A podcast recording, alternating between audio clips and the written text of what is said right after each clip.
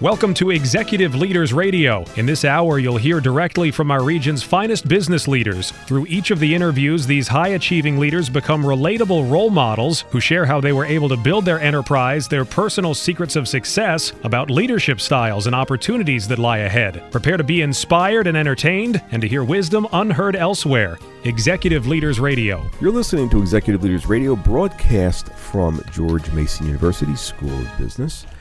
This is your host, Herb Cohen, with my co-host, our Applebaum Potomac Company's Kristen Rebeck, who is with Cressa, John Hillen, George Mason University, John Schuhart, Graybeard Coaching, Anne-Marie Spadafore, and Henry Fagan. Mister John Schuhart, can you give us a rundown on who we have on the air today? Sure, Herb. Our first guest is David DiLuigi, Regional President of Wilmington Trust. Our second guest is Karen Zuckerman, Chief Creative Officer of H Z D G. Our third guest is Cal El-Sayed, C E O of Guidance Residential L L C, and our last guest is Joseph Zimmerman, the C O O of eGlobalTech. Excellent. Let's get to know our first guest, David DiLuigi, Regional President of Wilmington Trust. David, what is Wilmington Trust? Wilmington Trust is the estate planning and investment advisory arm of M and T Bank. Hmm, how large or how small is this organization? M and T has about seventeen thousand employees and wow. is the fifteenth largest bank in the United States. Uh-huh. Where are you from originally? I was born here in Washington and lived here my entire life. How many brothers and sisters? I have one brother and one sister. Where are you in the pecking order? And I'm the oldest. Uh-huh. And what did mom and dad do for a living? My father, they're both retired now, but my father was an architect and my mom was a school teacher. Mm-hmm. Are you more like your mom or your dad? I'd say I'm a combination of both. I think I get my passion from my mother and my patience from my father. Mm-hmm. And uh, didn't you mention there's some immigrant stuff going on in your family? My mother immigrated to the United States from Argentina when she was about five or six years old uh, um, and escaped the uh, dictate the Perón dictatorship, and uh, my father's family immigrated from Italy. Mm-hmm. Um, how young were you when you were aware of the effect of uh, where your parents came from on them? Uh, that was very early on. Um, you know, our family's very close-knit, and my, both my parents working. Uh, my grandmother on, on my mom's side raised us uh, during the day when, when my parents were working before school. Mm-hmm. We'll dig into this in a couple seconds. Mister Hillen, did you have a question there? David, you do wealth management now. When I think of wealth management, I think of uh, you know people that have been around a lot of wealth, so they know all the ins and outs, the tricks of the trade. How does a kid growing up poor understand anything about wealth management?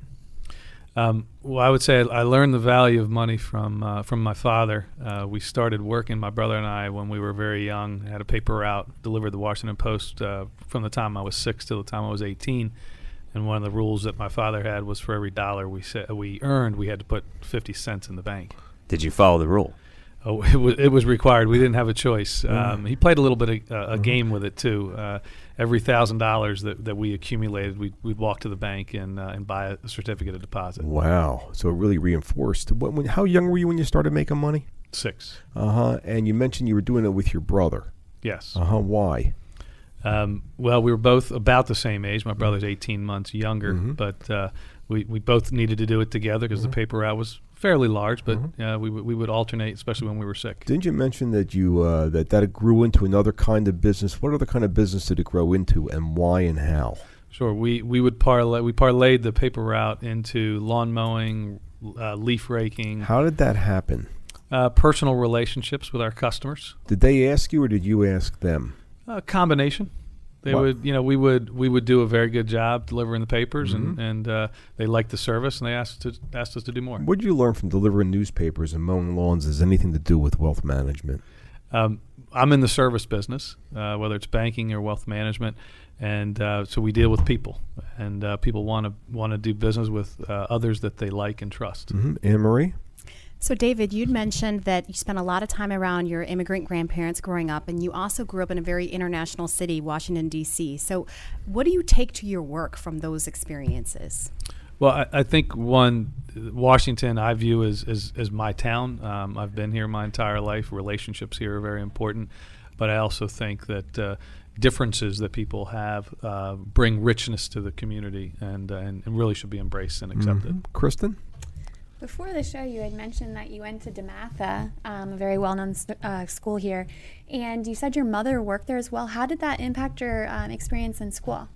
Sure. Uh, her first year teaching was my freshman year at, at DeMatha Catholic, and um, as a result, um, I've been involved in the school since nineteen eighty-four. Um, yeah, but tell us how it felt when you were a freshman at school and all your friends are like, and they know, they, they know it's your mother. How did it make you feel? Make you feel weird or strange, or you didn't want to admit it, or what?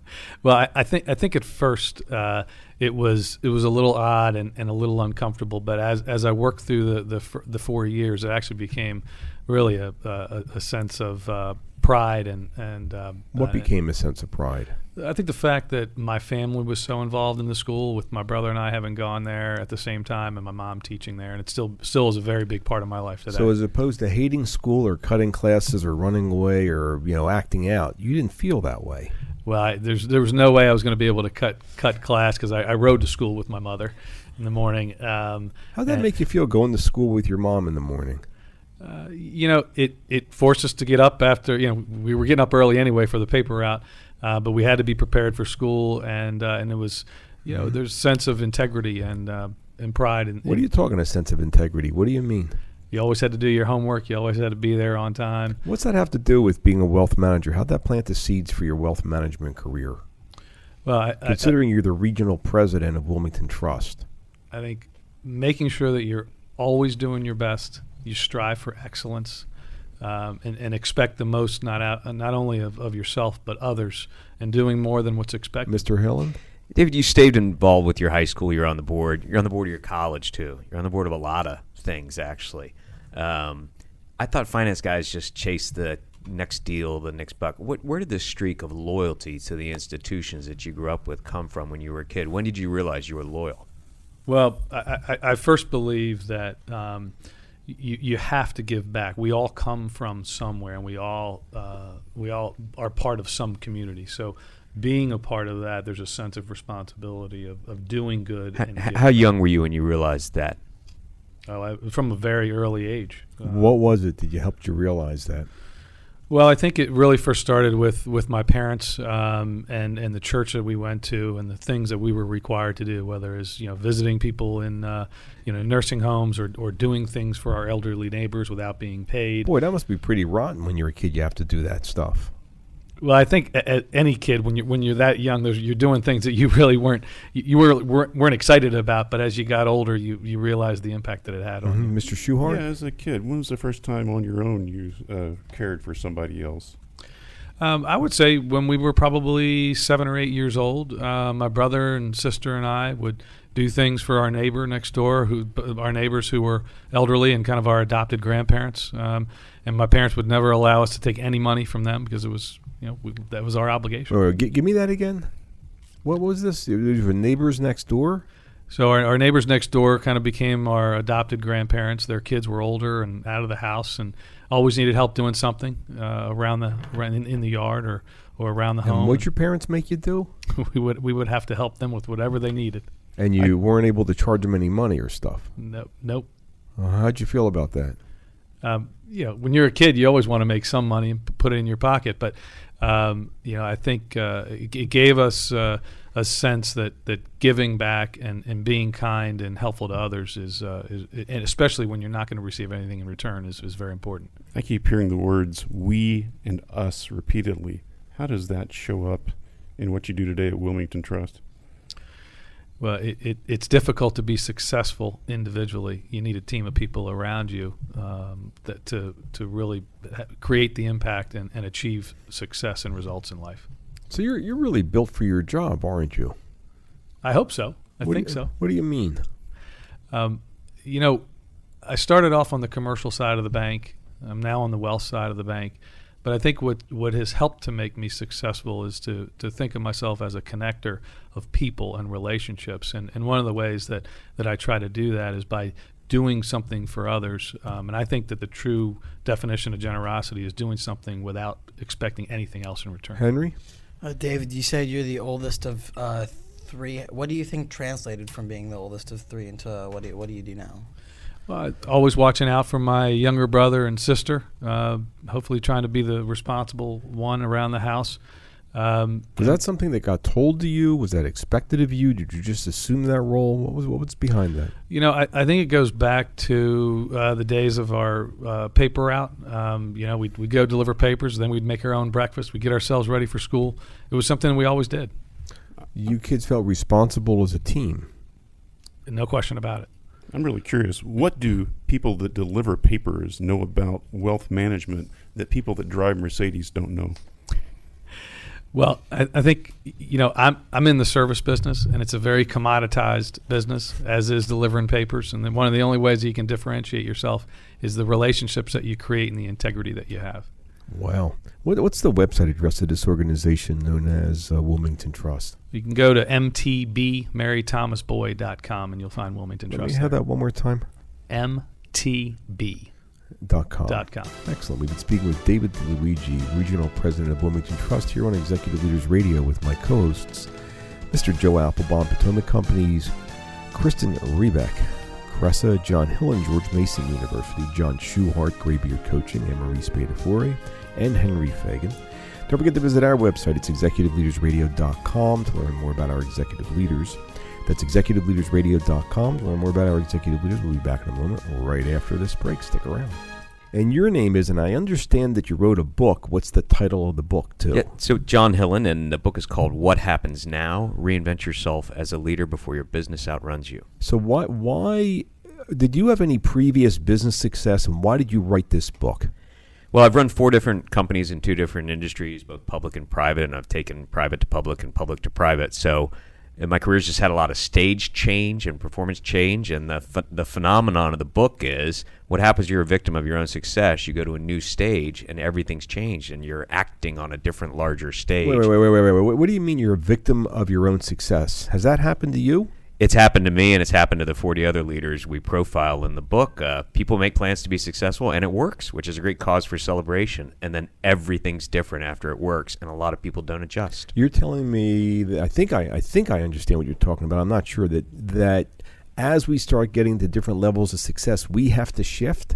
Well, we not only have to shift, but you've got to reinvent yourself. One of the things we found in the book is when leaders are successful and they take the organization next level, and then they get confused by the new challenges there, they spend all their time trying to fix the organization and none of their time trying to reinvent themselves and change their own but behaviors. But sometimes I may not be aware that I'm getting confused. I may think I know the answers, and then I'm actually keeping myself stuck. Yeah, exactly. And most people just stay in their comfort zone and figure, I'm just going to work harder. But in fact, what we do in the book is give a development plan to people to reinvent when you, themselves. When you uh, when you took that company public, how large or how small was that company? Uh, about two thousand people, about and, two hundred fifty million dollars in revenue. And you started that business. So you went from stage one to stage two to stage three. You've lived this. You really know this stuff. That's right. And I had to be a totally different leader at every different stage What's of development. What's the website of this book? It's what happens now book dot com. All right, let me have that one more time. what happens now book dot com. And your name again is? John Hillen. And this has been your Business Spotlight. And your name and organization is? Megan Fishburne with Agency Q. And what is Agency Q? We're a digital marketing agency. Uh-huh. What's your role in the agency? I am the head of our strategic account, so I work with clients to learn about their businesses and challenges and how our agency can help. How, how, what, what do you like about your job? I get to learn something new every day, be it from the people that I work with or the clients that we have. I'm always learning about a new business, a new skill, a new trend. Wait a minute. On, on one hand, that could be very confusing and daunting because everything's changing all the time. And you're telling me you look forward to every day where you have to get to know new stuff and new people and how you can solve clients' problems? Yes, absolutely. We have a duty to our clients' success. And in order to do that, you have to stay relevant with the industries, with their businesses. Wait a minute. So not only are you dealing with new people every day and the problems that they've got, you've got to be aware of what's going on in their industries as well. Do you ever sleep? On occasion. Uh-huh. So, I mean, you, you, it, so in order to help somebody with their marketing, you've got to really understand not just what they want to do, but the competitive landscape as well, I guess. Yes, absolutely. Everything from the people they work with, the technology that they have, the processes that they have, it all has to work together. So you must have really big arms, you know, putting your arms around each one of these accounts. So your your job is, did you say strategy or something like that? What yes, head of strategic accounts. So head of strategic accounts. So you're really getting involved with these accounts in terms of helping them figure out, making suggestions where they could go in terms of their marketing efforts. Yes, absolutely. Uh-huh. And, uh, boy, this sounds like there's like a, there's no end in sight. It's like you're constantly on. What, what's the website address of your organization? agency q dot com. Let, let me have that one more time. agency q dot com. agency q dot com. And your name again is? Megan Fishburne. And your role in that agency? Vice President of Strategic Accounts. All right, and this has been your Business Spotlight. We're back. You're listening to Executive Leaders Radio. This is your host, Herb Cohn. We'd like to introduce Karen Zuckerman, President of H Z D G. Karen, what is H Z D G? H Z D G is an integrated creative agency, mm-hmm. and we specialize in branding, marketing, content, and all things digital. Mm-hmm. How large or how small is this organization? We're about one hundred eighty-five people. How did you get a job with this company? Um, I didn't get a job. I actually started the company when I was twenty-three. You, you started the business, and where are you from originally? I'm from the Philadelphia area. How many brothers and sisters? I have an older brother and a younger brother. So you're the middle of three, and uh, what were you doing uh, when you were about eleven years old to make money? Well, I used to have uh, carnivals and Olympics for all the kids in the neighborhood, so I would put them together in teams and do competitions one weekend, and then another weekend I would have a carnival where they'd play games and win prizes. Wait, wait, wait, wait, wait. Whose idea was this? It was all my idea. So you were coming up with creative ideas and organizing kids when you were eleven years old. Yes. Into both carnivals and and Olympics? Yes. What was the Olympics thing about? It was just like I like to I liked competition. I like to have um, races and really to give the kids something fun to do. So so your nature, and it was showing up at eleven years old, is to come up with creative ideas and pull a team together. Yes. Uh-huh. What's that have to do with starting and building this agency called H Z D G? Is there a connection there? Yeah, I would say there's a connection. Um, uh, H Z is all about teamwork and creating something for whatever your client needs. So coming together from all areas of the company, working together for the final solution. Mm-hmm. Well, why, why is it called H Z D G? Uh, it's all the way back. It comes from my maiden name and married name, so it's Hirshhorn Zuckerman mm-hmm. Design Group. I gotcha. All right, Mister Hillen. When when you got to high school, Karen, you're a, you're the neighborhood impresario, organizing all these things, but now you got to go to the same classes as everybody and do all the same things. How did you get your creative energy out in high school, in that regimented environment? Well, um, I actually took a lot of art classes in high school, so that was one of my creative outlets. But I also ran on the track team and, you know, had a lot of fun with friends. Yeah. What did what did you run on the track team? Um, I was a sprinter, and I was the anchor of the four by one hundred relay. Why were you the anchor? Um, I guess, you know, being the fastest on the team, I was able to catch up at the end. So I was always, no matter what, however far behind, I was running to to win. Yeah, a track team's mostly individual things. The scores get added up together, but it's an individual thing. H- how did you satisfy your organize the people around me gene when you were running track? I mean, we, we just always worked closely as a team. I was really close with all of the other people on the team, and uh, actually the relay was one of my favorite races because you depended on others to get the win. It's the only team event in track and field that in many ways. Mm-hmm. So, uh, Karen, we've established that you're, you are competitive, you have the competitive drive, and you also described yourself earlier as easygoing. So how do you balance those two things in your work? Well, um, I, I actually have really high expectations of people, but I'm very relatable. So in the office, I, I like to make a lot of relationships with people, um, but ex- they know that I have high expectations, so they're always driven to to please, I guess. Who were your role models for these two sort of uh, opposite aspects of your spectrum? So I would say both of my parents. My father was a C E O. My mother stayed at home, but she always had small entrepreneurial businesses like making flowers or bracelets or opening a small boutique. Mm, Kristen? You seem to have a high level of energy and motivation. Where does that come from? Is that something that you learned from a parent, or is it something that you have learned on your own? I think it's just like part of who I am. I'm always driven to do more. Um, my nickname in the office is the Energizer Bunny. They say I can't, uh, I don't turn off until I get either unplugged or the battery comes out. Mm-hmm. Um, so I just go and go and go, and I just, I love what I do. So it's never, it never feels like work, and it's just a part of who I am. John? For whom are you a role model, Karen? Um, I would say for my kids mostly, and hopefully everyone who works for me. How many kids do you have? I have three. And what have you done with your kids that relate back to your business? Um, well, my oldest daughter, I actually started another business with her uh, when she was a freshman in college. So whose idea was that? It was a, our di- an idea together, but she brought it up when we were shopping for her dorm room. And ha- what is it now? It's called dormify dot com, and it's a website for college students to decorate their dorm rooms. So what about you, do you think, gave your daughter the, the I don't know, the chutzpah or the energy to start a business? I think she just saw how I worked and um, my expectations and the creativity, and she was just driven to do the same thing. What's the similarity between being a mom and being the uh, president of this company? um, well, managing your kids and their uh, activities and their hopes and dreams, I think, are similar to everyone that works within our organization. You know, in, in a way, I feel like everyone who works for me is part of my family. You really feel that way? I really, really feel that way. Yeah, well, I mean, you you managed to build a team of one hundred eighty-five people in an industry where, you know, there's tremendous turnover. I, I guess, you know, you know what you're talking about. I guess you really do treat them as family. Otherwise, why would they stick around? Henry, what are you thinking?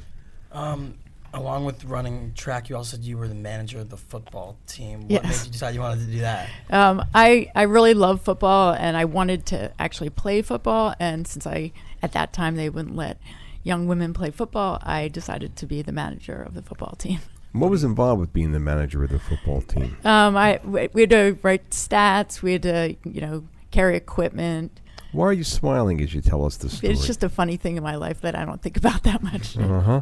So tell us more a little bit about this, about these carnivals and Olympics at the age of eleven. That's pretty strange for a young girl to uh, think about making money and to go organize. Well, how many kids came to these things? I would say probably around twenty or so. twenty kids? Yeah. Was that? Did you? Would, would you have a neighborhood filled with uh, kids your own age? Yeah. Well, they were they were young kids, so I was um, at probably seventh grade, and they were, you know, six, seven, eight. So you were organizing. The, and did they have to buy their way into the Olympics and into the uh, into the uh, carnivals? You know what? I can't remember. I I want to say I didn't charge them anything. That it was just a passion project for me.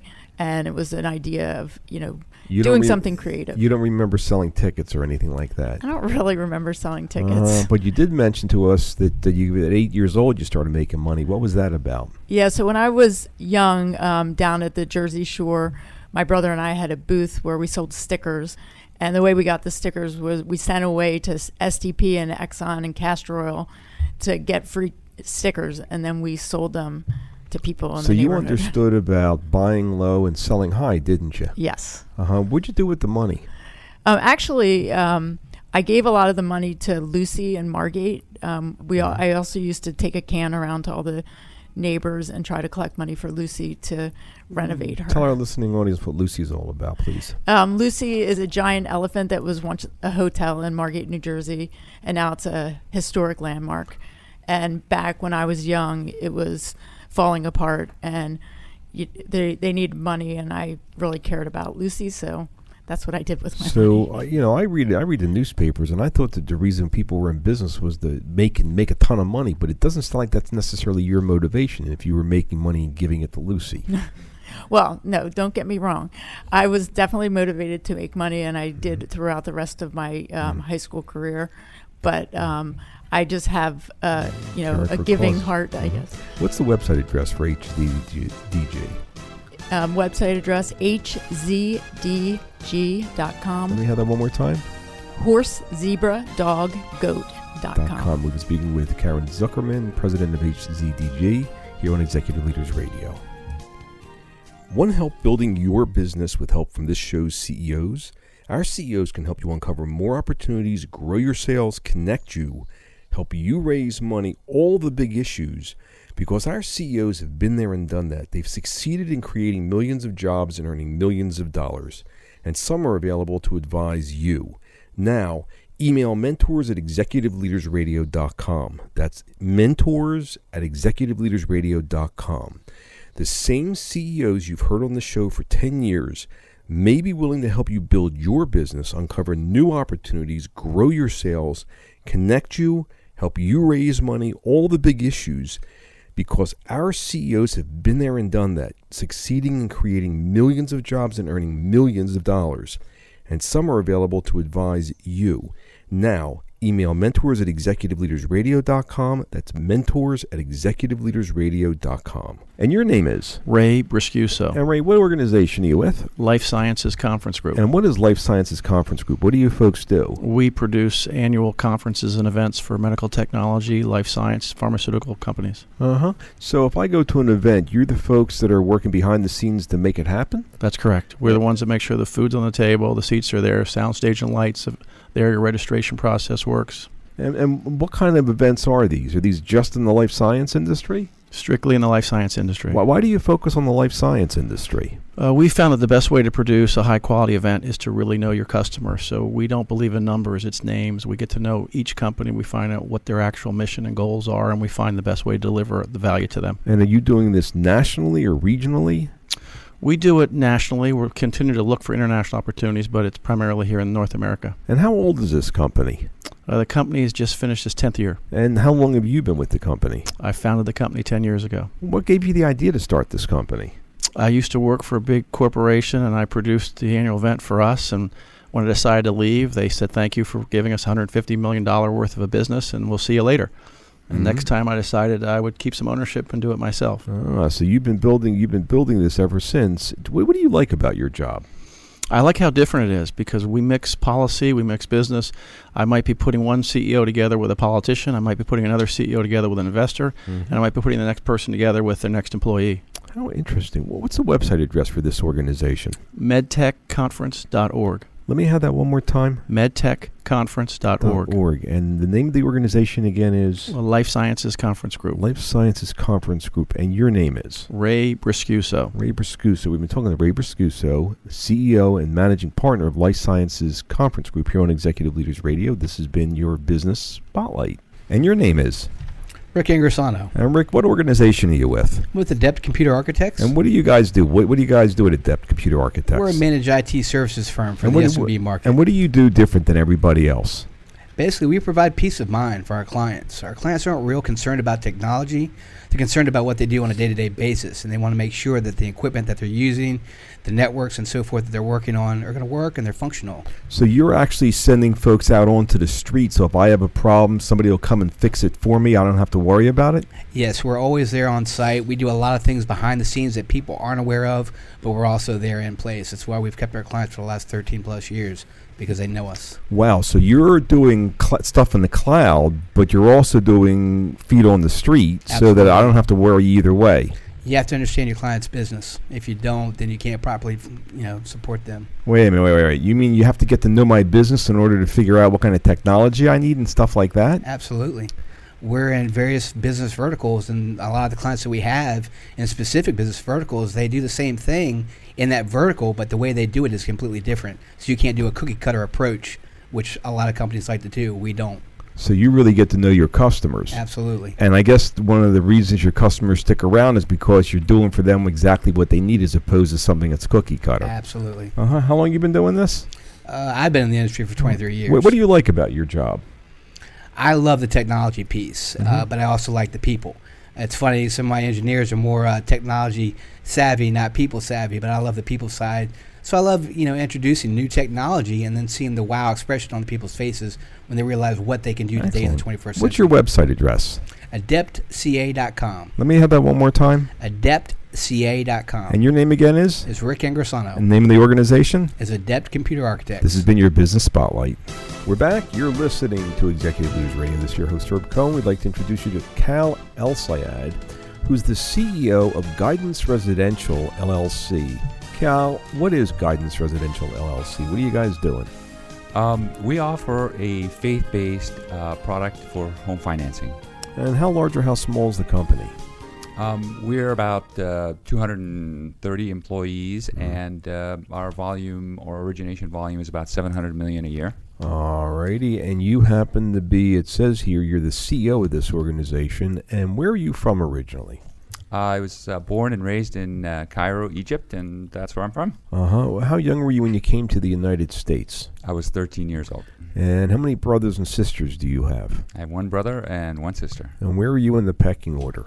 I'm the oldest. So you're the oldest of three, and you guys came to the United States when you were thirteen. And I guess it was pretty easy for you to adapt from uh, going from Egypt, and I understand you moved to California. How was that transition? Um, I didn't fit in at all in the beginning. Um, Did it, you it, feel that you didn't fit in? Do you remember that feeling? Yeah, absolutely. I couldn't speak to anyone because I didn't speak English very well. Give me some other examples of what was going, how you felt back then. Well, culturally, just everything was different. Football is soccer where I came from. Uh, so there's just many, many differences. And uh, it was a crash course in learning a new culture. What, what do you think the upside of not feeling like you fit in is nowadays in terms of your business? Because you built a very successful business here. It's a fresh eyes or a fresh set of eyes on, on something that everyone takes for granted. And you'd be amazed at how many things you come to appreciate um, when you're setting a fresh set of eyes on them. Like, give me an example of what you're talking about. Uh, you know, I'll, I'll start with uh, with f- uh, football. I, you know, I, like I said, I, it was called soccer where I came from, and, and I thought that that's what we were going to play when uh, the kids were playing, and it was something completely different, and I was wow. completely lost. Mister Hillen, questions? So you started high school right after this uh, culture shock of coming to the U S How did you try to fit in in your high school? Well, I, uh, first you, you have to try and find uh, somebody that you can communicate with, because that's the first uh, the first thing. And uh, you know, I, I was standing in line one time in a cafeteria, and a coach, football coach, came and tapped on my shoulders and said, "You're a big guy. Why don't you come out and play football?" An American football coach, American right? Football. Not a soccer coach. So, uh, so, but because you had had a lot of football experience, and uh, it's a big sport in Cairo, right? Absolutely up. Not. Right? So you never, never played it before. Uh, what was that experience like? Being thrown into a tough, violent, organized game as a new kid in America. Well, you really had to learn to adapt. Like I said, you know. Uh, Everybody knew the plays, everybody knew the game, everybody understood the rules, and you were having to learn all of that and learn it fast, because when you got it wrong, you got pummeled. And and what position did you play? Left tackle. And what does a left tackle do in the game? Protects the quarterback. Right. You've seen that movie, The Blind Side, right? Yep. So how does that, learning a new game, having to protect the key player, how does that translate into the way you approach your business and your clients? Well, I... Uh, Like an earlier guest, I feel very much responsible for an entire organization and not just for myself. And so uh, my job is to protect everyone in that organization. Anne Marie? So Cal, what do you get from your mom? So um, she's left me with two wonderful gifts. One is the love of reading, and one is the love of chess. And uh, if I'm not doing one, I'm doing the other. Talk to me about chess. How does chess uh, impact the way that you execute your business? Well, the better you are at chess, the farther out your view is, which is very much business-oriented. So some players are thirty moves out, and some players are fifteen moves out. And the one that wins is the one who, keeps, um, who can see farther. Mm-hmm. Mister Schuhart. Uh, Cal, are you married? Yes. Children? Yes. How many? I have nine children. Nine children. So what brings you the greatest joy as the father of nine children? Um, I I always felt like it was my job as the oldest to learn and teach, and so I now have my own experiment at home to teach. And what do you really love to teach these nine children? Um, because I feel a great passion for what I do for a living, I really talk about the financial structures, the modern financial system, and what I do for a living and why it's good. So how do you teach people at your office? These two hundred thirty employees, how do you teach them compared to how you teach your children? So I speak a lot. I have town hall meetings. Um, we operate in thirty states, so I travel quite a bit and visit in person. And today's society uh, wants the story in short snippets, so I've created lots of videos that explain complex matters in, in simple terms. But how do you really connect with these employees? There's nothing like being on the ground with them and spending time with them. You cannot take away uh, from the presence. Presence is everything. So how does a kid who's born in Egypt connect with young millennials in the workforce in the United States? And that's where my kids come in handy. They're all millennials, and I have learned so many different millennial words from them that I can then relate. Wait, wait, wait, wait, wait. You're telling, what, what, what have you learned from your kids that's helped you build the seven hundred million dollars company? The young generation today has a very different perspective on life. They um, they're less more they're they're less about ownership and more about access to things, and so those are important things to consider when you're talking to them. So you're telling me you've actually learned about business through your kids, through hanging out with your kids every day? Huh, that's fascinating to me. Uh, Kristen, what are you thinking? You're obviously very resilient, both mentally and physically, in your past. Um, how does that um, impact you today, and where did you learn that from? So when I came to the United States at age thirteen, that first year is is where I probably learned the greatest amount of resilience, because in spite of everything that you experience, in spite of, in spite of all the setbacks, you really had to get up and start all over again. And that really teaches you to, I mean, you, you learn from your mistakes, first of all, and then you don't repeat them, and you just make new mistakes. Mm-hmm. Henry? Uh, when you were much younger, you said you had um, uh, your own paper route. What do you think you took from that and uh, translates into what you do now? Well, I I think there were uh, a lot of people depending on that paper. Remember, the, the society back then didn't have t- you know technology. There was no internet. Uh, the only access to information was that paper route. I mean, uh, I'm sorry, the paper. Okay. So you, you felt a responsibility to make sure that they were delivered on time? Oh yeah, and I got to hear from them if it wasn't on time or if it was thrown in the bushes or any of those things. So you you, you knew, you know, you were concerned about how the customer felt. Mister Shuhart, what are you thinking? You said good chess players look far into the future and many moves into the future. What's in the future for your journey of learning and teaching?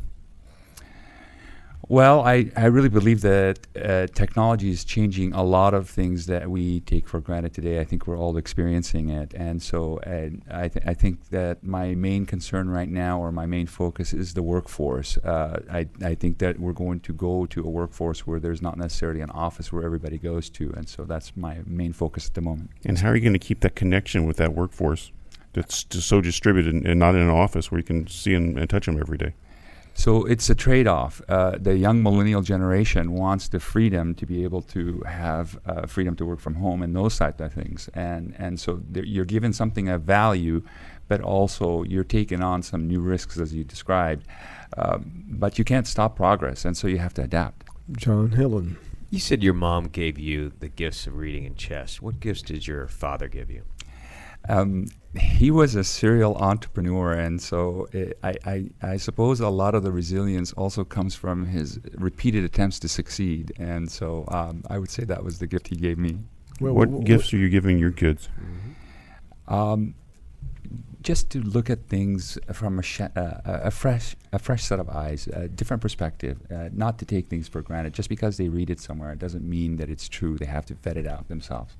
Hmm. What uh, if we were doing a good job interviewing you? What else would we be covering? What else would we be asking you? What else should I be asking you in order to really understand who you are?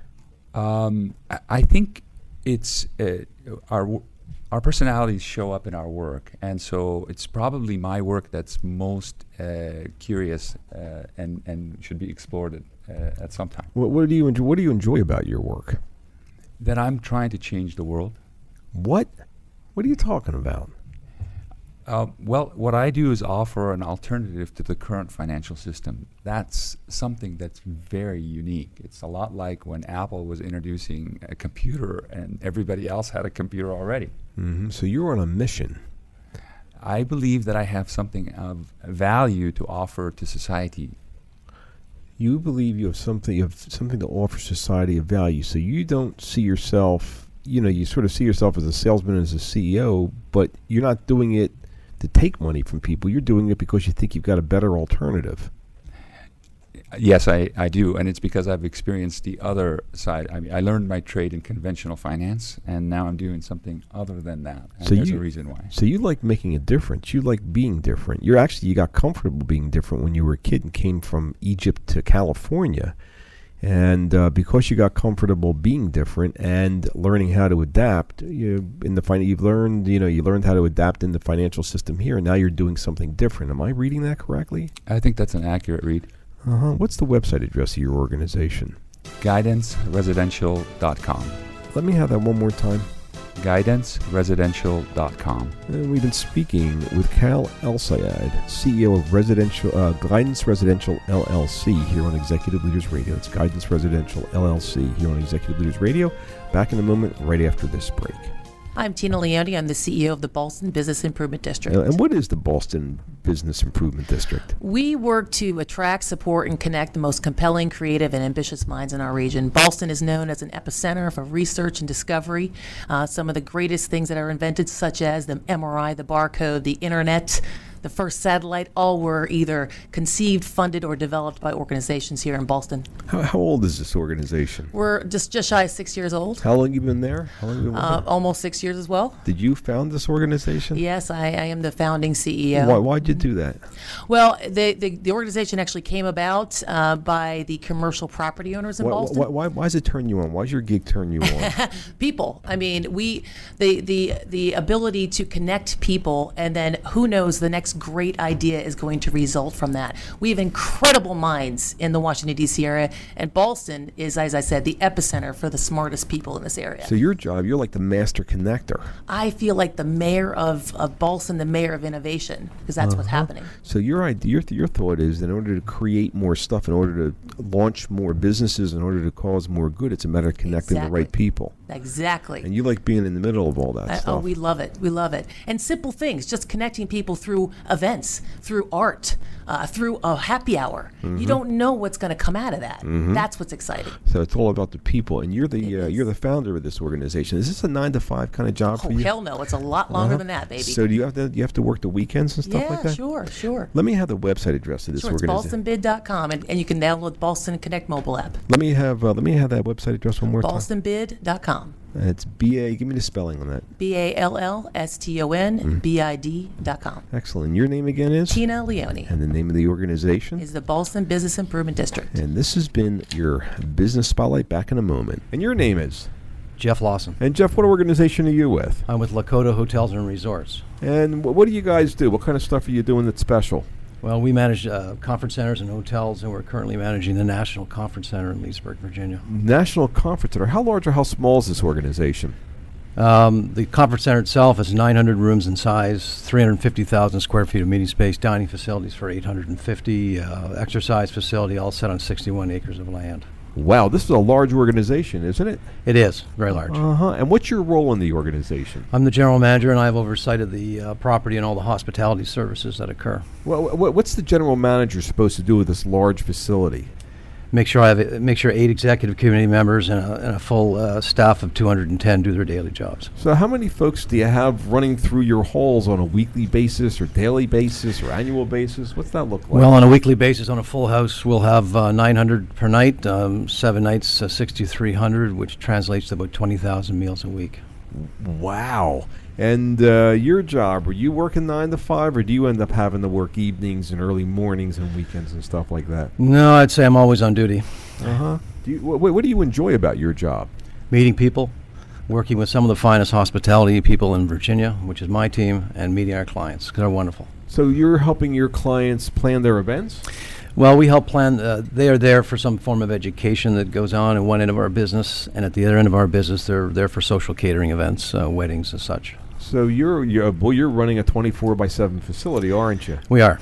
Uh-huh. What's the website address of this organization? conference center dot com. Let me have that again. conference center dot com. And your name again is? Jeff Lawson. And the name of the organization? Lakota Hotels and Resorts. And this has been your Business Spotlight. Want help building your business with help from this show's C E Os? Our C E Os can help you uncover more opportunities, grow your sales, connect you, help you raise money, all the big issues, because our C E Os have been there and done that, succeeding in creating millions of jobs and earning millions of dollars. And some are available to advise you. Now, email mentors at executive leaders radio dot com. That's mentors at executive leaders radio dot com. The same C E Os you've heard on the show for ten years may be willing to help you build your business, uncover new opportunities, grow your sales, connect you, help you raise money, all the big issues, because our C E Os have been there and done that, succeeding in creating millions of jobs and earning millions of dollars. Some of the C E Os who have appeared on our shows over the last ten years may be willing to help you grow, assuming you've ser- you're serious about your success, serious about your own success, because it all starts with the leader. If you're serious about creating your own successful business, are truly committed to putting your nose to the grindstone and doing whatever it takes to make your business successful, We may be able to match you with successful C E Os who have created millions of jobs and earned millions of dollars to help you create your success. We've established unique relationships with a unique universe of over seven thousand C E Os who have created substantial wealth for their companies, their teams, and themselves. These women and men get the build in their blood and often continue to start and build businesses even after they've created substantial wealth for themselves because they love the challenge of building a business. Perhaps we can present you and your business to some of these C E Os to gain their interest in helping you. Now, email mentors at executive leaders radio dot com. That's mentors at executive leaders radio dot com to hopefully match you with some of the C E Os we've had on the show for the last ten years. Mentors at executive leaders radio dot com. We're back. You're listening to Executive Leaders Radio. This is your host, Herb Cohen. We'd like to introduce Joseph Zimmerman, C O O of an organization known as eGlobalTech. Joseph, what's eGlobalTech all about? Uh, eGlobalTech's an I T modernization and cybersecurity company that provides services and solutions to the federal government. How large or how small is this organization? Uh, eighty million, about three hundred fifty employees. And where are you from originally? Uh, Chicago, Illinois. How many brothers and sisters? Uh, two brothers, two sisters. And where were you in the pecking order? I was the youngest. Uh-huh. What was the effect of you growing up the youngest of five in Chicago? You know, I, I got to watch uh, and learn from my brothers and sisters what they did well and what they didn't do so well. So your nature is to look at an organization and figure out what you like and what you don't like about it? Yeah, I think that's been a trait I've had all along, uh, and I think it comes from that background is I'm I'm able to see what's going on and put connect the dots of how to bring it to that next level. So you, you didn't start this business. You were brought into this business. Was it because the shareholders wanted somebody to take it to the next level and they knew you would be observant and be able to apply best practices? Yeah, I think, uh, you know, the uh, ownership uh, had graduated from being a small business and was looking for someone to help them, you know, operate in a new environment, something uh-huh. that they needed someone to help them make uh-huh. it to that next level. Tell me a little bit about um, what was going on with your family, eight to fourteen years old, and when were you taking things to the next level, or what, what was going on with the family? Sure. You know, as being the youngest, there was some big age difference there. And so as, you know, my older brother was eighteen and I'm, you know, eight years old and they're moving out of the house. And so I really tried to help be that connector of keeping the family together, not just with brothers and sisters, but to aunts and uncles and cousins. I wish and, the public could see your hands, you know, because you keep on doing this thing about moving your hands together. So it's like, you know, your body language is telling the truth where you really did try to keep everything together. I'm wondering, is that one of your secrets in terms of taking this organization the next step? And if so, what do you mean? Yeah, I think, you know, uh, earlier one of the guests said no one could do it alone. You need a team. And I think you you have to bring people together, particularly in our industry, because it does take uh, a lot of talent to compete in a mm-hmm. very competitive what, market. What was your uh, what kind of sports did you play? What was your role on the team? Uh, I played baseball mainly growing up, and uh, I was the catcher. What's and the what's the role of the catcher? Well, first of all, you're involved in every pitch, but also you're kind of the coordinator, and, and you also are tough because you know you can get bowled over at any uh, time. At does that play. Have anything to do with what you're doing nowadays? Yeah, I think. Uh, Anyone in a leadership position has a tough job. Mm-hmm. I mean, you have to make hard decisions. Just that imp- wanted to see if there was a connection between the catcher, John. Joseph, what did your dad do when you were growing up? Uh, you know, he was a blue-collar worker, made it up into, you know, middle management, uh, uh, worked at International Harvester, and then became an over-the-road truck driver. And what was your relationship like when you were growing up with him, and how did that affect the way you handled yourself? You know, I, I, I love my dad, I respect him, but I was afraid of him. Uh, he was a big guy, had a deep voice, and, uh, uh, you know, a little bit of intimidating. And what did you learn about him only later in life when you were an adult that shapes the way you think about him now? Uh, well, at four years old, he was separated from his family and put into German work camps. And, and what effect did that have on you at the moment you learned that? Well, I think it gave me a lot of respect for, you know, what he did and how he was so able to mm-hmm. not have that change who he was or what he did. Mister Schuhart, what do you think? Yeah, you mentioned you were a real World War Two history buff. What was your favorite book? Uh, the Rommel Papers. I yeah. think it was one of the first, you know, history books I ever read. And what was that about? What, who was Rommel? Uh, Rommel was uh, a general in the German army, uh, kind of started the Panzer Corps, and uh, really... Um, you know, hmm. develop blitzkrieg per se for mm-hmm. the German army. So that aggressive nature of his, how did that translate, or what do you bring from that to your business? Well, I think it, you know, you always have to be prepared and you always have to act. I think if you allow time to make your decisions, then you're mm-hmm. not making good decisions. Anne-Marie? So Joseph, you're a retired Marine, you had this intimidating dad, but tell me a little bit about your relationship with your mom and how that shows up in your work. Yeah, I hate to admit, I was a mama's boy. You know, I used to follow around in the vacuum and go downstairs with her and watch her do laundry and watch her cook. And, you know, because I was a, a visual learner, I, I now am pretty good at all of those things uh, today. So how's mom affecting your business career today?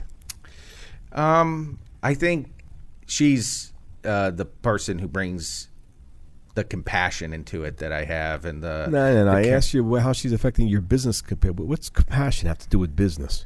Well, it's all about people, and you have to treat people with respect and with compassion. And wait a minute, and you're a Marine, and you're telling me it's about compassion?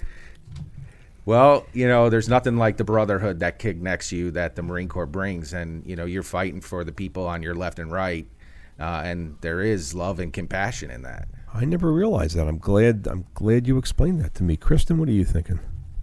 You said your dad was a tough guy and somewhat unapproachable. What did you learn from that, and how does that make you want to be more approachable now? Well, you know, I, if you looked at me and my dad, where people mistake us for each other now, especially now that since I got out of the Marine Corps, I gained some weight.